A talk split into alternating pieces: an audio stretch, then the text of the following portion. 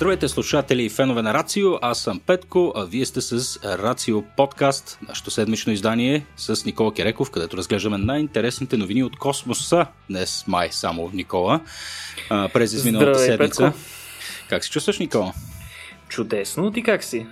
Абе, исках само да те питам, аз съм отлично, но почвам да се, почвам да се чудя нещо друго. Става ли в света на науката, че напоследък говориме само, а, само за космос или просто наистина там са предимно грандиозните пробиви, върху които обръщаме внимание?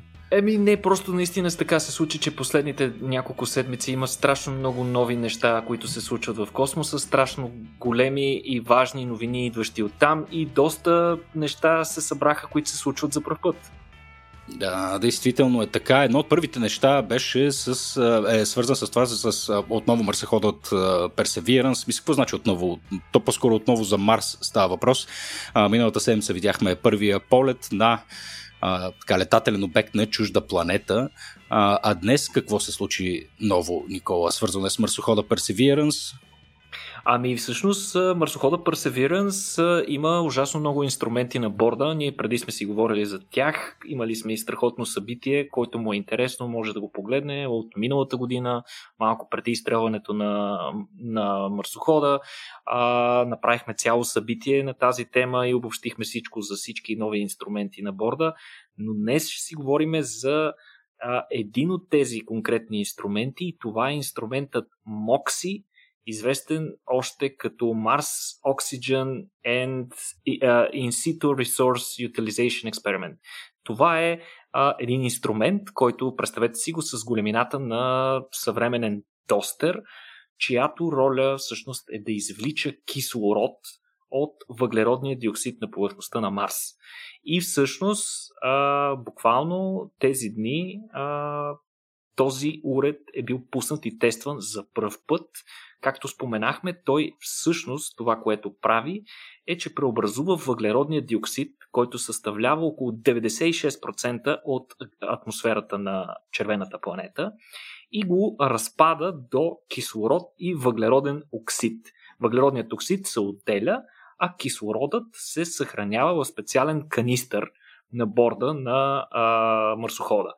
А, Само, Никола, ако ми позволиш да вметна, понеже винаги, като говориш, аз търся изображения, с които да визуализирам това, което казваш. Сега го виждам въпросния Мокси инструмент и той изглежда фантастично, изглежда като стимпънк купче от злато.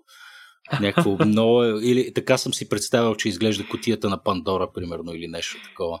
Това, е което, това, което виждаш и особено златистият цвят на неговото покритие никак не е случайен. А, Мгм. За да постигне ролята си, за да постигне своята цел, апаратът а, трябва да се загрее до цели 800 градуса.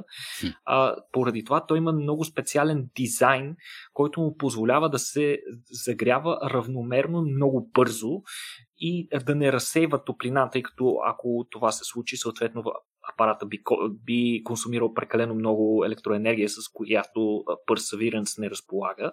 А той А- само, само той, тая температура как е достига? Седи в една фурна ли? Какво, какъв е процес? Ами има доста, има нагреватели, а, които са монтирани в вътрешността на тръбички, направени от специални бързо загряващи се и лесно а, топлообменни а, сплави. А, за сметка на това външната част на инструментът е направена от специален изолационен материал, който не позволява на топлината да излиза от там, като по този начин едновременно постига енергийна ефективност и от друга страна пречи на апарата да загрява други части от ровъра, съответно, които биха могли да се повредят при толкова висока температура. И струва 70 милиона евро, примерно. Нали, си представям за пореден път. Е, едва ли е чак 70 милиона евро, нямам представа колко точно струва конкретният инструмент, но пък от НАСА го пуснаха за първ път. Буквално на 20 април инструмента произведе първите си 5 грама чист кислород на, борд, на, на повърхността на червената планета, които, за да ги вкараме в някаква перспектива, са достатъчни на един астронавт да диша около 10 минути. А, максималният капацитет, по който, с, с който този апарат може да работи, е да произвежда около 10 грама на час. А, като съответно целият кислород, който той добие, може да се съхрани а, в въпросния канистър, който споменахме по-рано. А, защо ни е този кислород и защо този апарат, този демонстратор на технология изобщо сме го изпратили. Ами кислорода ни трябва за няколко различни цели. Очевидната, която споменахме вече, е, че ние като живи същества дишаме кислород и ако искаме да живеем и, или поне пребиваваме за известно време на червената планета, този кислород ще е необходим на бъдещите изследователи. Освен това, кислородът е необходим и като гориво, а, тъй като той е основният а, компонент на повечето ракетни горива, които той служи като окислител. А, в комбинация пък с водород, от него би могла да се получи вода, която също е доста важна за пребиваването ни на червената планета. А, Никола, пак да те прекъсна, извинявай. Винаги, така не ти усещам интонацията кога е, защото ти можеш да не спреш никога, затова винаги го, винаги го правя по невъзпитания начин. А, въпросът ми е следния. А, сега на мен това ми звучи така доста революционно, но пак може да се дължи на факта, че не знам буквално нищо. А, що се отнася до други подобни инструменти, разполагаме ли с такива? Примерно Международната космическа станция и на други а, така, а, космически апарати, а, винаги те разполагат с ограничено количество кислород, което си носим от Земята или всъщност имаме някакъв еквивалент? Тия оранжерийки, например, те правят ли нещо? Не, уви, mm. оранжериите на борда на Международната космическа станция и на всички видове космически кораби не са в. не произвеждат достатъчно количество mm. растения, които да поглъщат въглеродния диоксид, отделен от астронавтите и да го рециклират под формата на кислород. На борда на Международната космическа станция, доколкото знам, се използват специални канистри mm-hmm. с в които протича химическа реакция, при която се отделя голямо количество кислород, mm-hmm. когато е необходимо той да бъде а, допълнен. А, винаги има известно изтичане на атмосфера от а, Международната космическа станция. А, нали, а, обикновено тя е, това изтичане е доста ниско, но а, винаги някаква част от атмосферата се губи, затова на всяка товарна мисия се носят а, а, такива канистри, съдържащи а, под някаква форма оплътнен газ, който в последствие се отделя, mm-hmm. за да възстанови атмосферата. Но, значи на... разполагаме с, с, с, с подобен инструмент вече. Да кажем да, но mm-hmm. съответно този инструмент използва консуматив, който трябва често да бъде допълван от Земята. Да, а както ето, знаем, това е различното. Да. Както знаем, на Марс това няма да е налично. Иначе доста а, доста а, учени и инженери а, контрират а, смисълът на апарата Мокси, че според тях далеч по-лесно би било да се добива кислород чрез хидролиза на вода, т.е. чрез разпадане на молекулата на водата. Както вече споменахме, тази реакция може да протича и в двете посоки.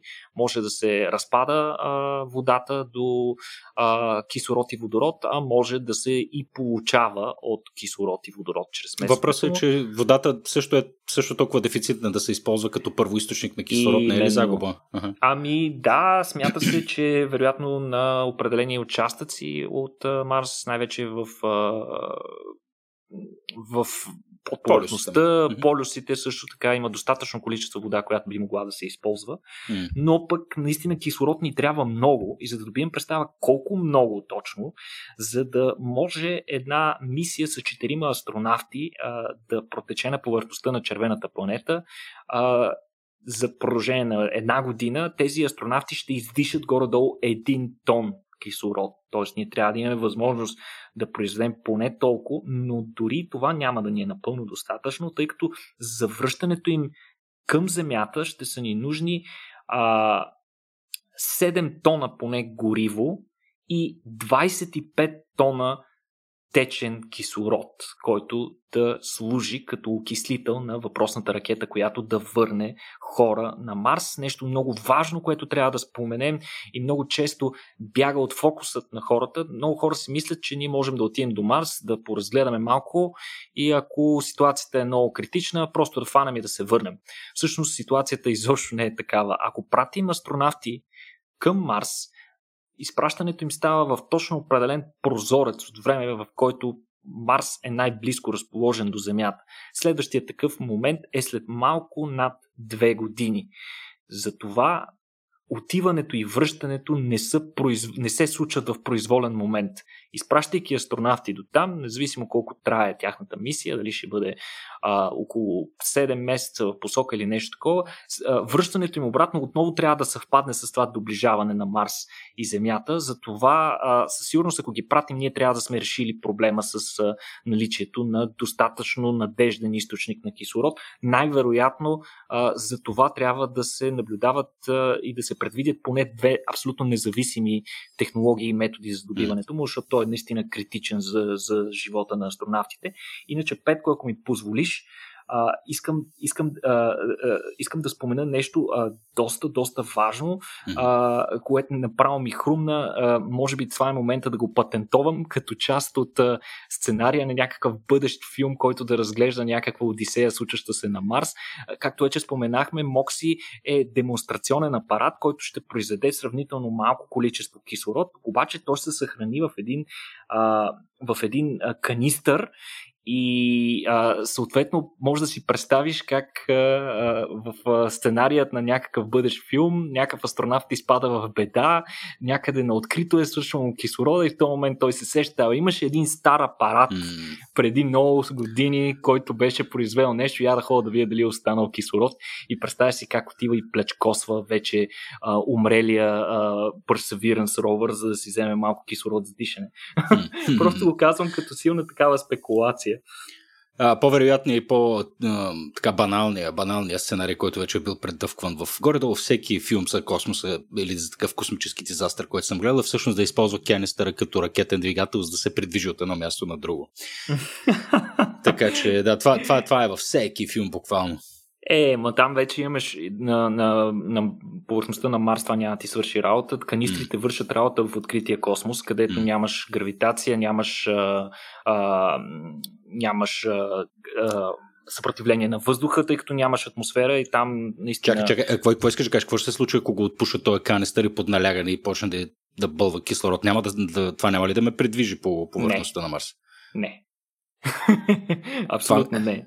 Това, това не звучи конт много, е, зависи, зависи, ако е много голям канистър и го изпуснеш под много а, висока а, ако е много голям и го изпуснеш страшно много газ, може да те събори, но нищо повече. Чакай, чакай, искаш да ми кажеш, че, че стандартната реактивна тяга не работи на Марс, така? И както не работи и на Земята. В смисъл тя работи, но трябва много повече газ да се използва за целта, тъй като ти трябва да преодолееш и гравитация, и съпротивление на въздух.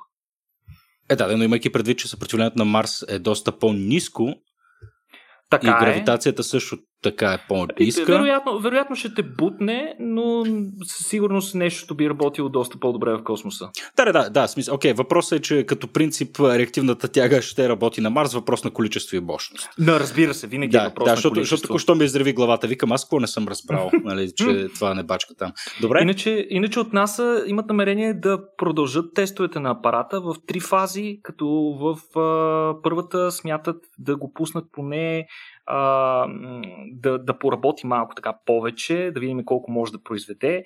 А, във втората фаза се смятат да пуснат апарата вече в, при различни метеорологични условия, в различни части на деня и в различни сезони, за да се види продуктивността на апарата, дали варира спрямо външните условия. И при третата фаза, разбира се, да тестват до лимита, да напълним канистъра до дупка, т.е. колко максимум може да произведе и колко можем да го набримчим, дали съответно може да си постигне а, предварителните параметри, които са му зададени от 10 а, грама на, на час. Mm-hmm или и съответно дали би могъл апаратът да работи нон-стоп през целия ден, т.е. да работи и през деня, и през а, нощта. А, съответно този апарат, както казахме, този демонстратор, бъдещият подобен апарат, с който да се извлича а, кислород по този начин, би бил доста по-голям скейлъп, съответно, което ще му даде и доста по- а, доста по-добър коефициент на полезно действие. А, тук ми възниква един интересен въпрос, понеже сега много се работи по така наречените carbon capture технологии за извличане на въглероден диоксид, така двуокис от, от въздуха и набиването му в земята обикновенно. А, предполагам, че слушайки, като говориш за Мокси, че а, да се направи така, че да се, из, и така, да се произвежда кислород, включително и на земята, това би било изключително скъпо или? А, Да. В смисъл, като, като, като химически процес ми е интересно доколко е сложно. Ясно е, че това е в космоса, ясно е, че на Марс и това го осложнява, ускъпява и така нататък. На Земята подобна технология? Ами, първо, че ще бъде чудовищно скъпо и второ, второ, второто е по-скоро въпрос от моя страна към теб. Защо ти е да го правиш? В смисъл, защо ти е да произвеждаш повече кислород? А, а, а, за да, да, да знам, да пращаме на Индия, примерно в случай на COVID ситуации, не знам. А, от тази гледна точка, да. От тази гледна точка би могло да работи. Ако си го поставяме в бутилки, го използваме за наши цели, но ако трябва в някакви глобални мащаби, за да намаляваме въглеродния диоксид във въздуха в планетарен мащаб, това е единственото нещо, до което може да доведе е още по-голяма катастрофа, която Защото вече между другото... Не, не, между другото вече се е случвало а, в а, първия момент, в който кислородът е бил произведен. Всъщност производителите на кислород, а, цианобактериите, леко са попрекалили и са произвели всъщност доста по-голямо количество, което е предизвикало едно от глобалните измирания на планетата ни и избило абсолютно всичката предварителен живот, който не е имал кислород тогава. И е имало период от а, живота на Земята, където кислорода като количество е било около 25-26% от газовата смес, в момента е 21%. При такова количество кислород много често възникват спонтанни пожари, нещо, което не е запалимо, да кажем една гора, не е незапалима при нашата концентрация, при 25-26% може спонтанно да пламне, въпреки че е сурова растителността, без никакви проблеми. А това, това измиране, сещаш ли се кое е подред? Искам да го проверя, защото това, това ми звучи като грандиозно нещо. Представям си, че цялата планета буквално се е запалила и е гръмнала. Направо едно бързо. Е! Нали, така, не, то, доколкото знам, по-скоро измирането е причинено от факта, че кислород е бил отровен за всичкия е, живот до тогава. Ти ме го отрепа. Не... Аз, а, аз реках, че въздухът е бил наситен с кислород и изведнъж е имало светкавица и просто е направила планетата едно хуп, нали, бързо и е, са то, приключили в, в този пък период е било много интересно, защото тогава са съществували периода, в който са съществували много гигантски насекоми, а, нали, периода на гигантските а, водни кончета, които са били в, в пъти по-големи, отколкото сегашните. А, по-високата концентрация на кислород е позволявала дихателната система на насекомите, която е чрез едни специфични трахеи, едни тръбички, които са от повърхността на тялото и влизат навътре. А, те нямат дробове и хриле, както ние сме свикнали при гръбначните животни. И съответно по-високата концентрация на кислород позволява по-лесно оксигениране на по-голямо тяло. А, съответно, като е паднал после кислорода количеството му, вече никога не сме имали възможност да отгледаме толкова големи насекоми. Уф, предпочитам раптори, отколкото гигантски насекоми, честно казвам. Добре, малко се, малко се отклонихме. А, нещо друго за Мокси имаш ли заказване, защото и много други яки неща са се случили, които искам да Еми, не, не, не, давай да отиваме към, инж... към Ingenuity направо. Да, видях, а, видях, видях, че вече е постигнал някакъв своеобразен рекорд. А, мисля, че, да знам, тича със скоростта на развълнуван второкласник вече.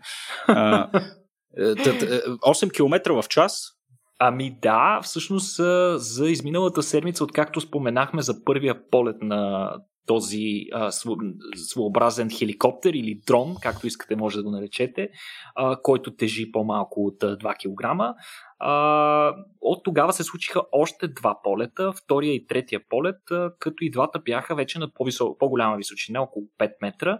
А вече по-интересното, че третия полет а, включваше латерално така движение, хоризонтално движение на апарата, след като се е дигнал на 5 метра, на 50 метра в едната посока и 50 метра връщане, т.е. общо 100 метра е изминал апарата по този начин, като за това придвижване а, е тестван апарата на, на максималната си скорост и е постигнал както каза ти, 8 км в час. При предишните тестове а, беше използвана доста по-плавна маневра от около 0,5 км в час, докато тук вече тестваме реалните възможности на апарата и тези реални възможности те първа а, в близките а, няколко седмици ще бъдат тествани на лимита. Остават само два полета а, по плановете на, на НАСА а, като се очаква те да бъдат и много по-грандиозни, на много по-голяма височина, а, съответно и да се използва на, а, а, камерата на борда на апарата, за да се а, направят снимки на повърхността, да се извърши необходимото картиране, за каквато беше една и от целите на изпращане на летящ апарат там. Така че ще видим, ще видим какво още ще ни покаже. Uh, Ingenuity малко живот му остава на, на, на, на нещото. Иначе, на добичето. да, на, на малкия летателен апарат, както го наричаме в екипа на Рацио Бръмбазлък. Uh, иначе uh, оставяме един линк в описанието. Може да видите кадри от Perseverance, който съвсем наблизо стоеше и с не uh, и двата полета доста подробно. Между другото, само една вметка искам да направя. Слушах съвсем наскоро интервю с а, сега не съм сигурен дали беше някакъв а, главен инженер, а, който отговаря за Ingenuity, човека, който го програмира дали лети, да лети или човека, който го де-факто го управлява. Тук малко може би обърквам и нашите слушатели, но аз самия съм объркан. Във всеки случай един от важните хора по тая мисия. Интервюраха го от неговата детска спалня, откъдето той всъщност работи в момента. И много се смях, защото той, той, той спомена как преди време, като е бил дете, майка му постоянно му е казвала, че няма как той да свърши нещо значимо, освен ако не стане от леглото. И той вика буквално, буквално в момента а, така управлявам хеликоптер на Марс от същото това легло. Много, много готино интервю беше. Страшен пич. Добре, а, сега ние не можем да направим поне един епизод май-май свързан с космоса, без да си говориме за SpaceX. Аз няма да скрия известната натрупваща се антипатия към а, Елон Мъск. Не знае на какво, се, на какво се дължи това. Може би, защото улевявам, не знам. Може, може това да е причината. Всеки случай, а, виждаме успех след успех а, и а, така още нещо а, се случи. Кога се случи това? Миналата седмица? О, буквално миналата седмица да. беше изпратена мисията Crew 2 на борда на Crew Dragon, капсулата за пилотирани полети на SpaceX. Беше изпратен втория редовен екипаж от 4 астронавта. Двама са от НАСА, един от Европейската космическа агенция и един от JAXA. Интересното за този полет е, че това е и първият полет на, на хора с използване на използвайки вече предварително използвана капсула и, и, и, и така а, предварително използвана ракета, нали, преди такива неща сме правили само и единствено с а, а, космическите сувалки, но ето, че доживяхме нали, и това нещо да се случи. А, достатъчно смели бяха от SpaceX да изпратят този път а, астронавтите, използвайки вече използвана първа степен на ракетата си Falcon 9. А, преди това Крил 1 беше с всичко беше чисто ново, трябва да бъдем честни. А, ето, че а, вече започват да рециклират, каквато беше и целта на занятието на всички тези проекти с използването на, на, на Crew Dragon. Иначе а, интересното е, че това нещо не мина и без а, солидно количество драма, което се разбра между другото в последствие, постфактум, след като Falcon 9 изведе в орбита Crew Dragon 2, а, по пътя си към Международната космическа станция, който обикновено отнема някъде около 20, 24 часа. А, космически отпадък, парче космически отпадък, абсолютно непредвидено, а, се оказа, че траекторията му минава изключително близко до Crew Dragon и съответно и четиримата астронавти на борда се оказа, че са застрашени. А, за, извършиха се необходимите маневри и вече в последствие, а, когато се извърши а, допълнителния анализ, се оказа, че парчето няма да мине толкова наблизо, но това е една, един сериозен подсещащ сигнал за всички нас, че проблема с космическите покуци е напълно реален и е въпрос на време това да доведе и до някаква по-сериозна трагедия. Затова трябва да почнем да мислим за разрешаване на този проблем, докато е все още, все още време. Иначе в момента много, мен много ме впечатли след скачането с Международната космическа станция. Всички астронавти на борда си направиха обща снимка. В момента а, на Международната космическа станция има 11 астронавта. а, така, леко, леко става клаустрофобично, предполагам, на екипажа там. А, но се очаква четиримата астронавти от първата мисия с Crew Dragon, Crew One екипажа, да се върнат а, съвсем скоро на 1 май, деня на труда Петко. Mm. Видимо, астронавтите не уважават това или пък го уважават, зависи от гледната точка. Някои хора смятат, че деня на труда трябва да се работи. Точно това ще се случи и с астронавтите. Иначе те трябваше да се приберат днес, между другото. Записваме това на 28 април, но поради неблагоприятни условия на Земята, имат такива метеорологични, връщането им се отложи с няколко дни. Mm. А какво става с конкуренцията, бе, Никола? А, ето, това е най-резонният въпрос, най-актуалният в индустрията в момента, тъй като, както и ти самия казваш, SpaceX почва да става леко банална цялата ситуация с тях, успех след успех и всички медии само тръбят за тях. Ами какво става с конкуренцията? Ами, Например, какво става с Boeing? Boeing са компанията, която беше най-напреднала по отношение на изграждането на подобен на подобен космически кораб, който да транспортира екипажи от Земята на Международната космическа станция. Техният апарат се казва Starliner. Но, за съжаление, а, при първия си тест миналата година, когато той трябваше да е абсолютно безпилотно да извърши пробен тест и скачане с Международната космическа станция, имаше проблеми с навигационните му системи, а, което наложи а, мисията да бъде прекратена. А, съответно, Starliner направи няколко обиколки, а, няколко орбити около Земята и се прибра а, прибра се на повърхността без да, без да завърши мисията. Съответно тази мисия трябва и да се повтори. От Боинг увериха НАСА, че са направили всички необходими промени и са вече готови за тестване и наистина дори в началото на годината, когато си говорихме за най-значимите неща, които да очакваме в космоса тази година, едно от тези неща беше именно повторният тест на Starliner, т.е.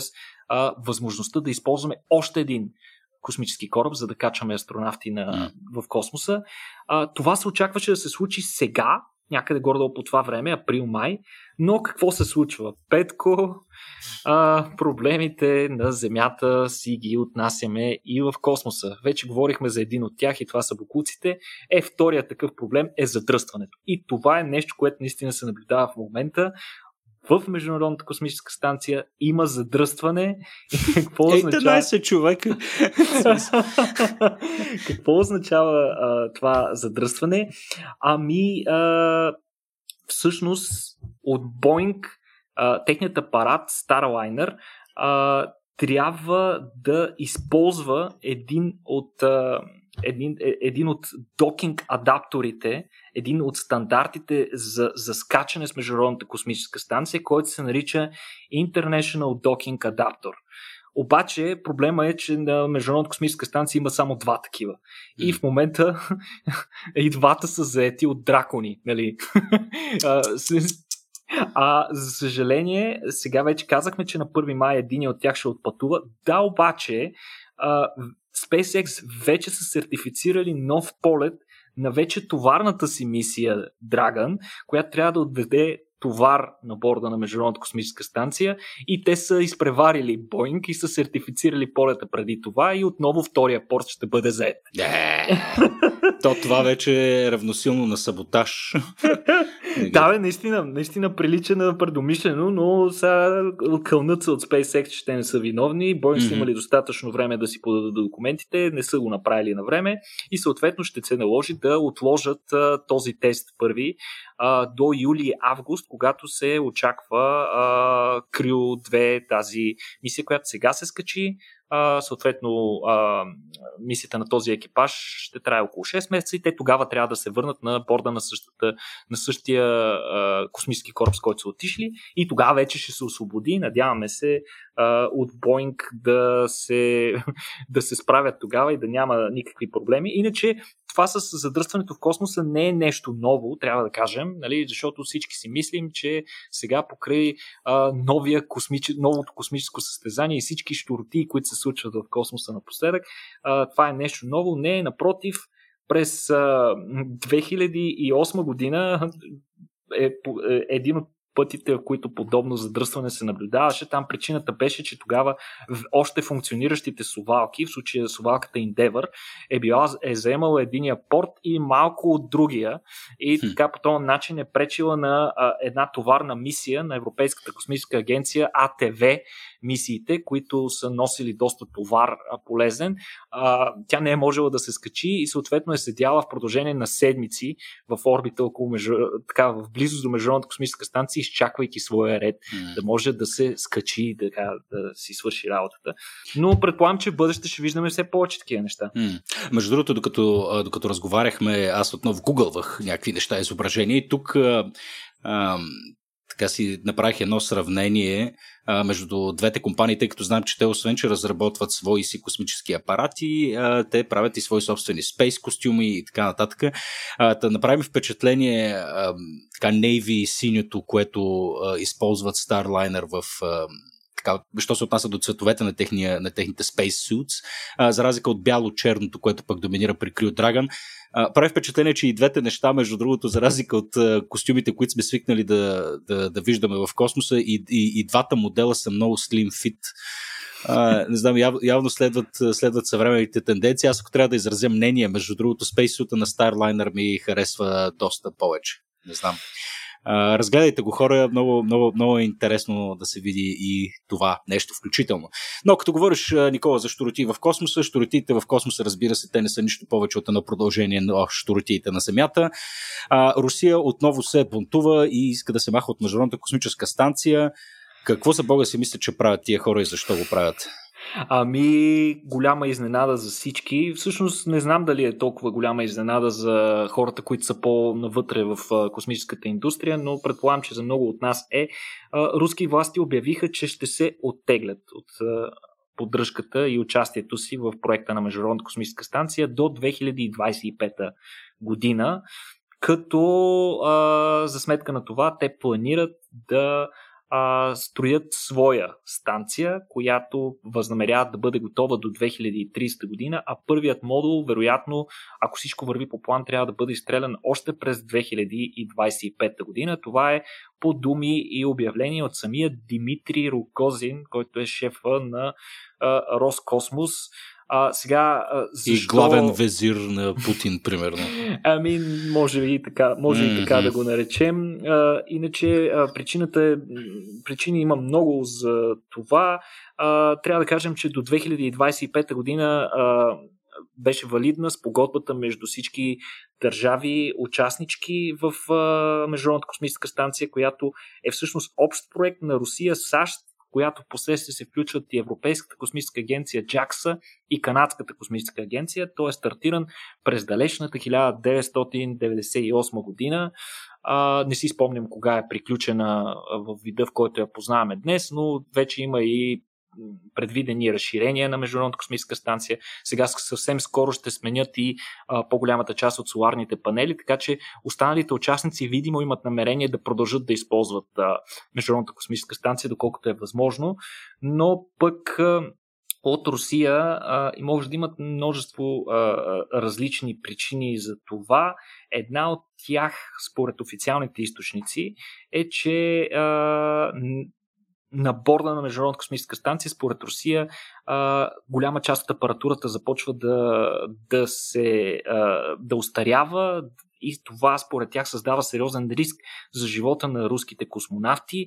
А, също така руснаците се оплакват от неравноправие при провеждане на научни експерименти на борда. А, видимо е, че руснаците мрънкат, нещо не са доволни, а, но пък има и други причини, които са по-обективни. Те не се изтъкват от а, руснаците, но са доста логични. Например, сложната политическа обстановка. А, момента, знаете, доста обтегнати са отношенията между САЩ, Европейския съюз и Русия от другата страна. А, освен това, може би сте чули за инцидента миналата година, ако не се лъжи, или по-миналата май беше, когато руски сателит се доближи на а, доста притеснително разстояние до американски такъв и дори американците се оплакаха, че е бил изстрелян снаряд по посока на техния а, сателит. А, за съжаление, в смисъл за щастие, това мина и без много сериозни дипломатически скандали отвъд а, заплахите от двете страни. От една страна руснаците, а, от една страна нали, американците как могат да ни нападате сателитите, военния им сателит, докато руснаците пък ги обвиниха, че военизират космоса, което трябва да признаем, че до някаква степен е вярно. А, другата основна причина е, че на руснаците всъщност пребиваването на Международната космическа станция може би им излиза доста скъпо. А, особено след разработването на Dragon и Starliner, за които говорихме по-рано.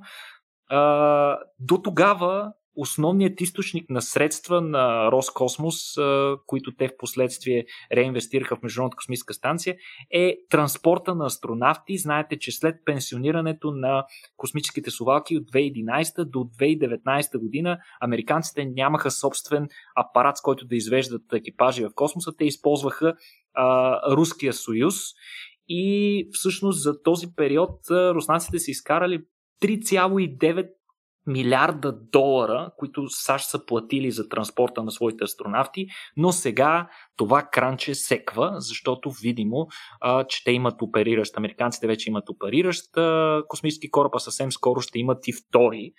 А, другата причина, поради която руснаците се отказват, според източници, е също така и техният отказ да участват, било ми е предложено да участват в изграждането на новата лунна орбитална станция Lunar Gateway, но руснаците категорично са отказали, като в последствие те са подписали спогодби за а, а, обща орбитална станция с Китай, като съвсем пък тия дни се обявиха и намеренията им да правят обща база на повърхността на Луната, така че вече се оформят лагерите, как ще бъдат.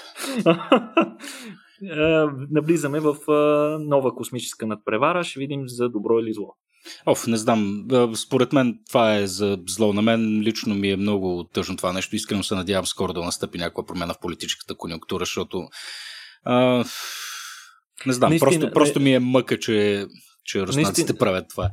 Наистина трябва да признаем, че космоса беше едно от малките места, mm-hmm, където се mm-hmm. демонстрираше истинска а, колаборация между нации, държави, а, официални власти, учени и така да, нататък. Прегръщаха се, целуваха се астронавти, чисто като символика беше, беше важно. Нека не, нека не забравяме, че на борда на Международната космическа станция работните езици са английски и руски. Всеки астронавт, който се качи горе, трябва да знае и двата езика, за да може свободно да комуникира с своите колеги. Да, и Wow. на всичкото отгоре, доколкото знам, руските астронавти са задължени а, да говорят повече на английски, докато американските им колеги повече на руски. Ха! За да си го упражняват. Искаш да е кажеш, че всички, всички американски астронавти, които отиват на МКС, говорят руски? Точно така. Това е част wow. от предварителната подготовка. И, и, и на европейските астронавти, разбира се. Вау! Много, много, много яко е. Браво! Е, до тук беше. До тук беше. Добре, кажи сега за китайците какво правят, Никол. Ами, китайците ги споменахме вече. Mm-hmm. А, нека да кажем, че те действат в ужасно много различни фронтове в космоса в момента.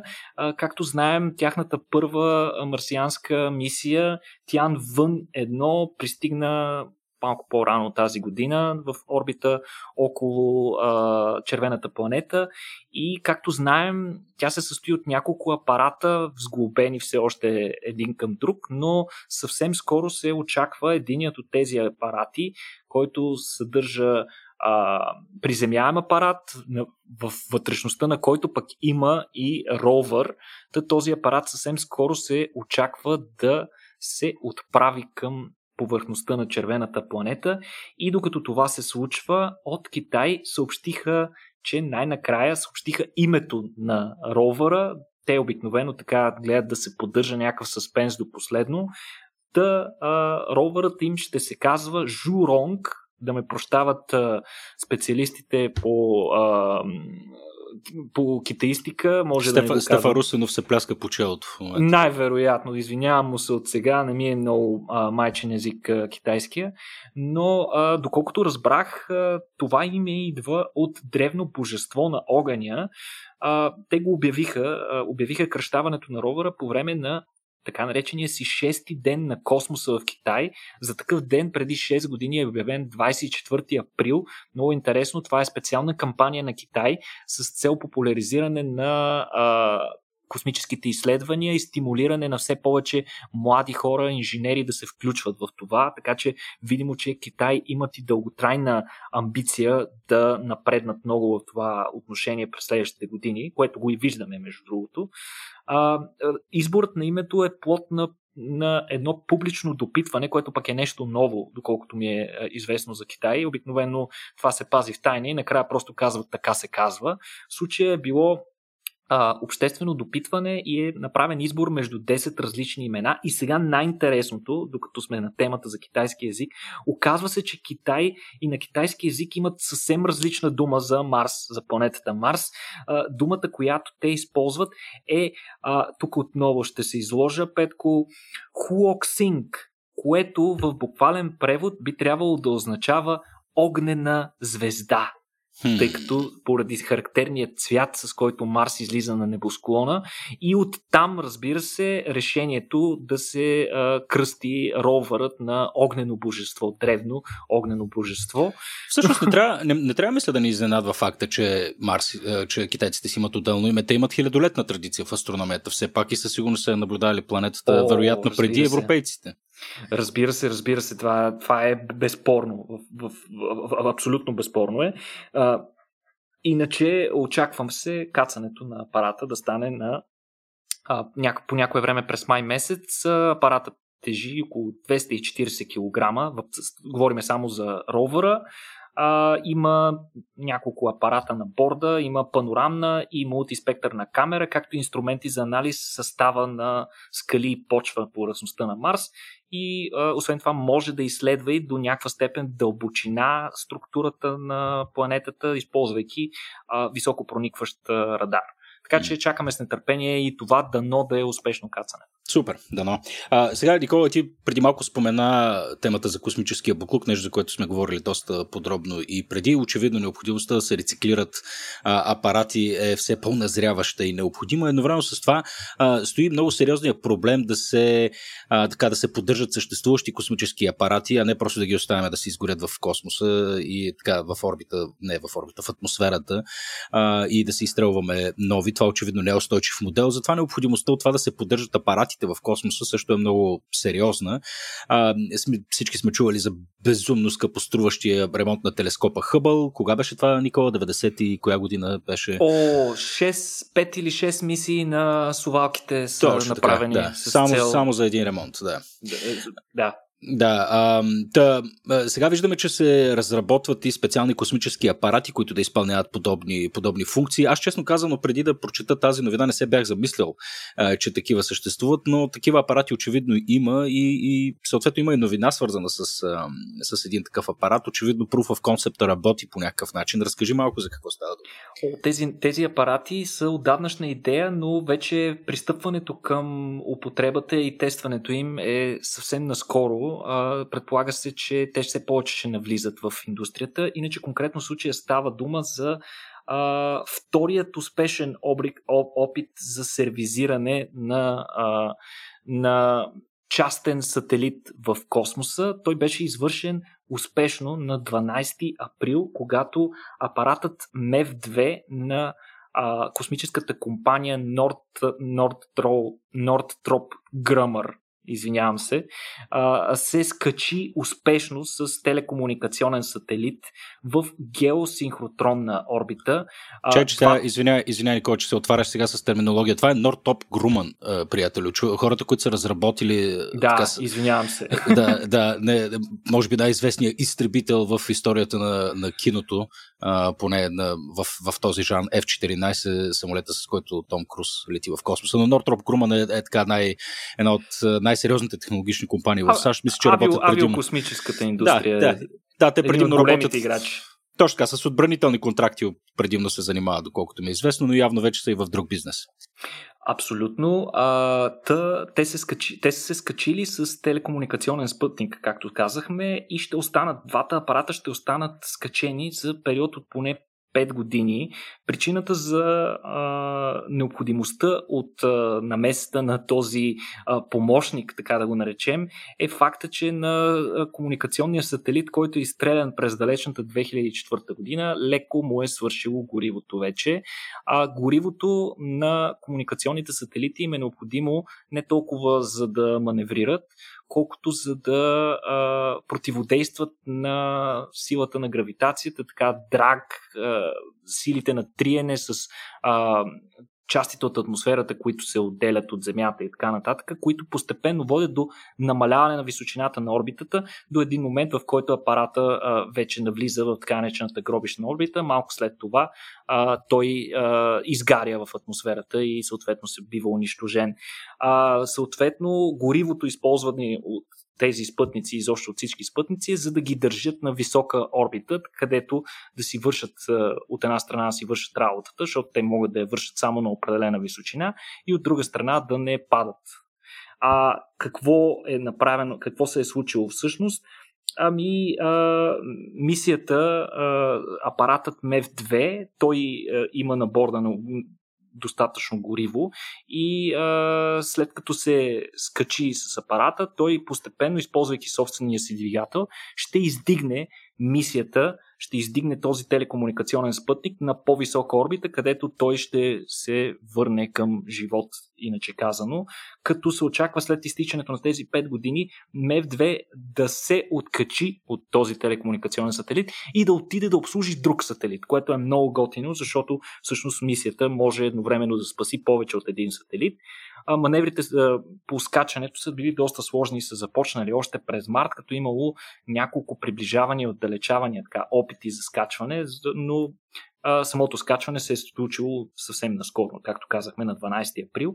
А, по името на мисията прави впечатление, че явно има и МЕВ-1. Да, това е мисия за а, която миналата година се скачи с друг сателит и всъщност до април тази година е успял напълно да го изведе от гробишна орбита и той вече е започнал отново да работи.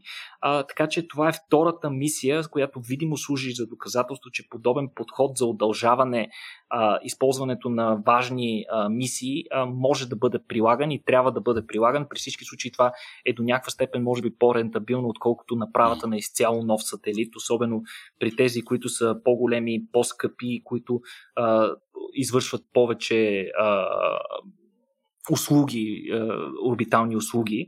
А, съответно се планира, това не е края, а, от а, компанията Northrop Grumman планират нова мисия, която ще се нарича MR, MRV, а, която трябва да бъде изстреляна през 2024 година, като вече се предвижда въпросният апарат да може да прави и леки а, такива а, съвсем леки ремонти, когато това се налага освен преместването на орбитата на дадени апарати, като освен това въпросният апарат, ако успее ако успеят да разработят тези технологии до момента на изстрелването му през 2024, той ще може и да прикача а, а, такива модули върху вече съществуващи спътници, с което да, а, примерно, да разширят техния капацитет на, на употреба, да добавят допълнителни инструменти на борда им или пък резервуари за гориво и такива други неща.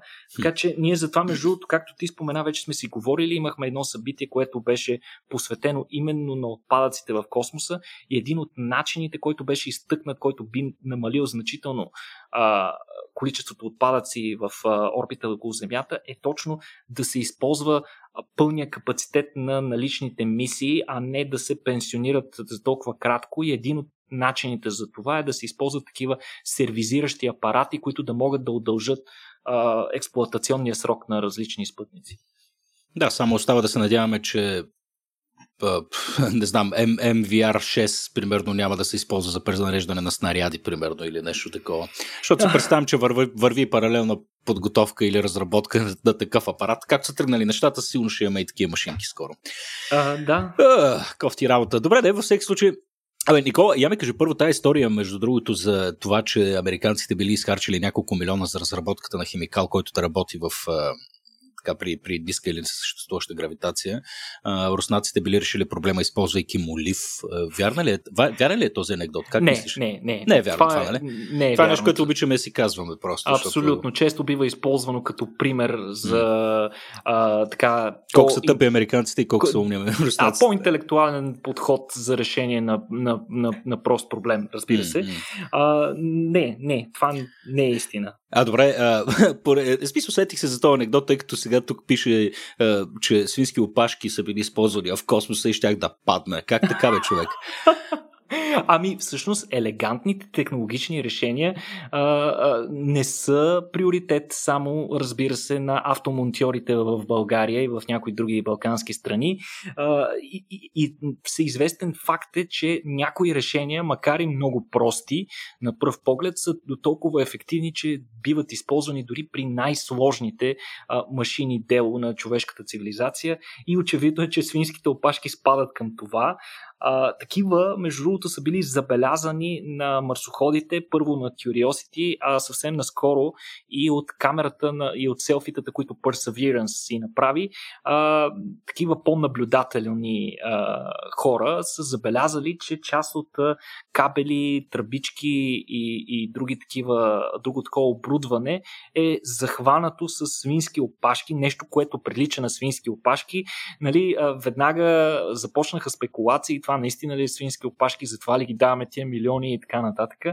От НАСА побързаха, разбира се, да си а, признаят ситуацията и че това наистина са свински опашки, но те защитават своето решение да използват този, тази привидно примитивна техника, като наистина факта, че това е най-лесното и, и най- а, решение, което изисква най-малко допълнителни технологии и най-малко допълнителна а, тежест за апарата, което е много критично за космическите мисии.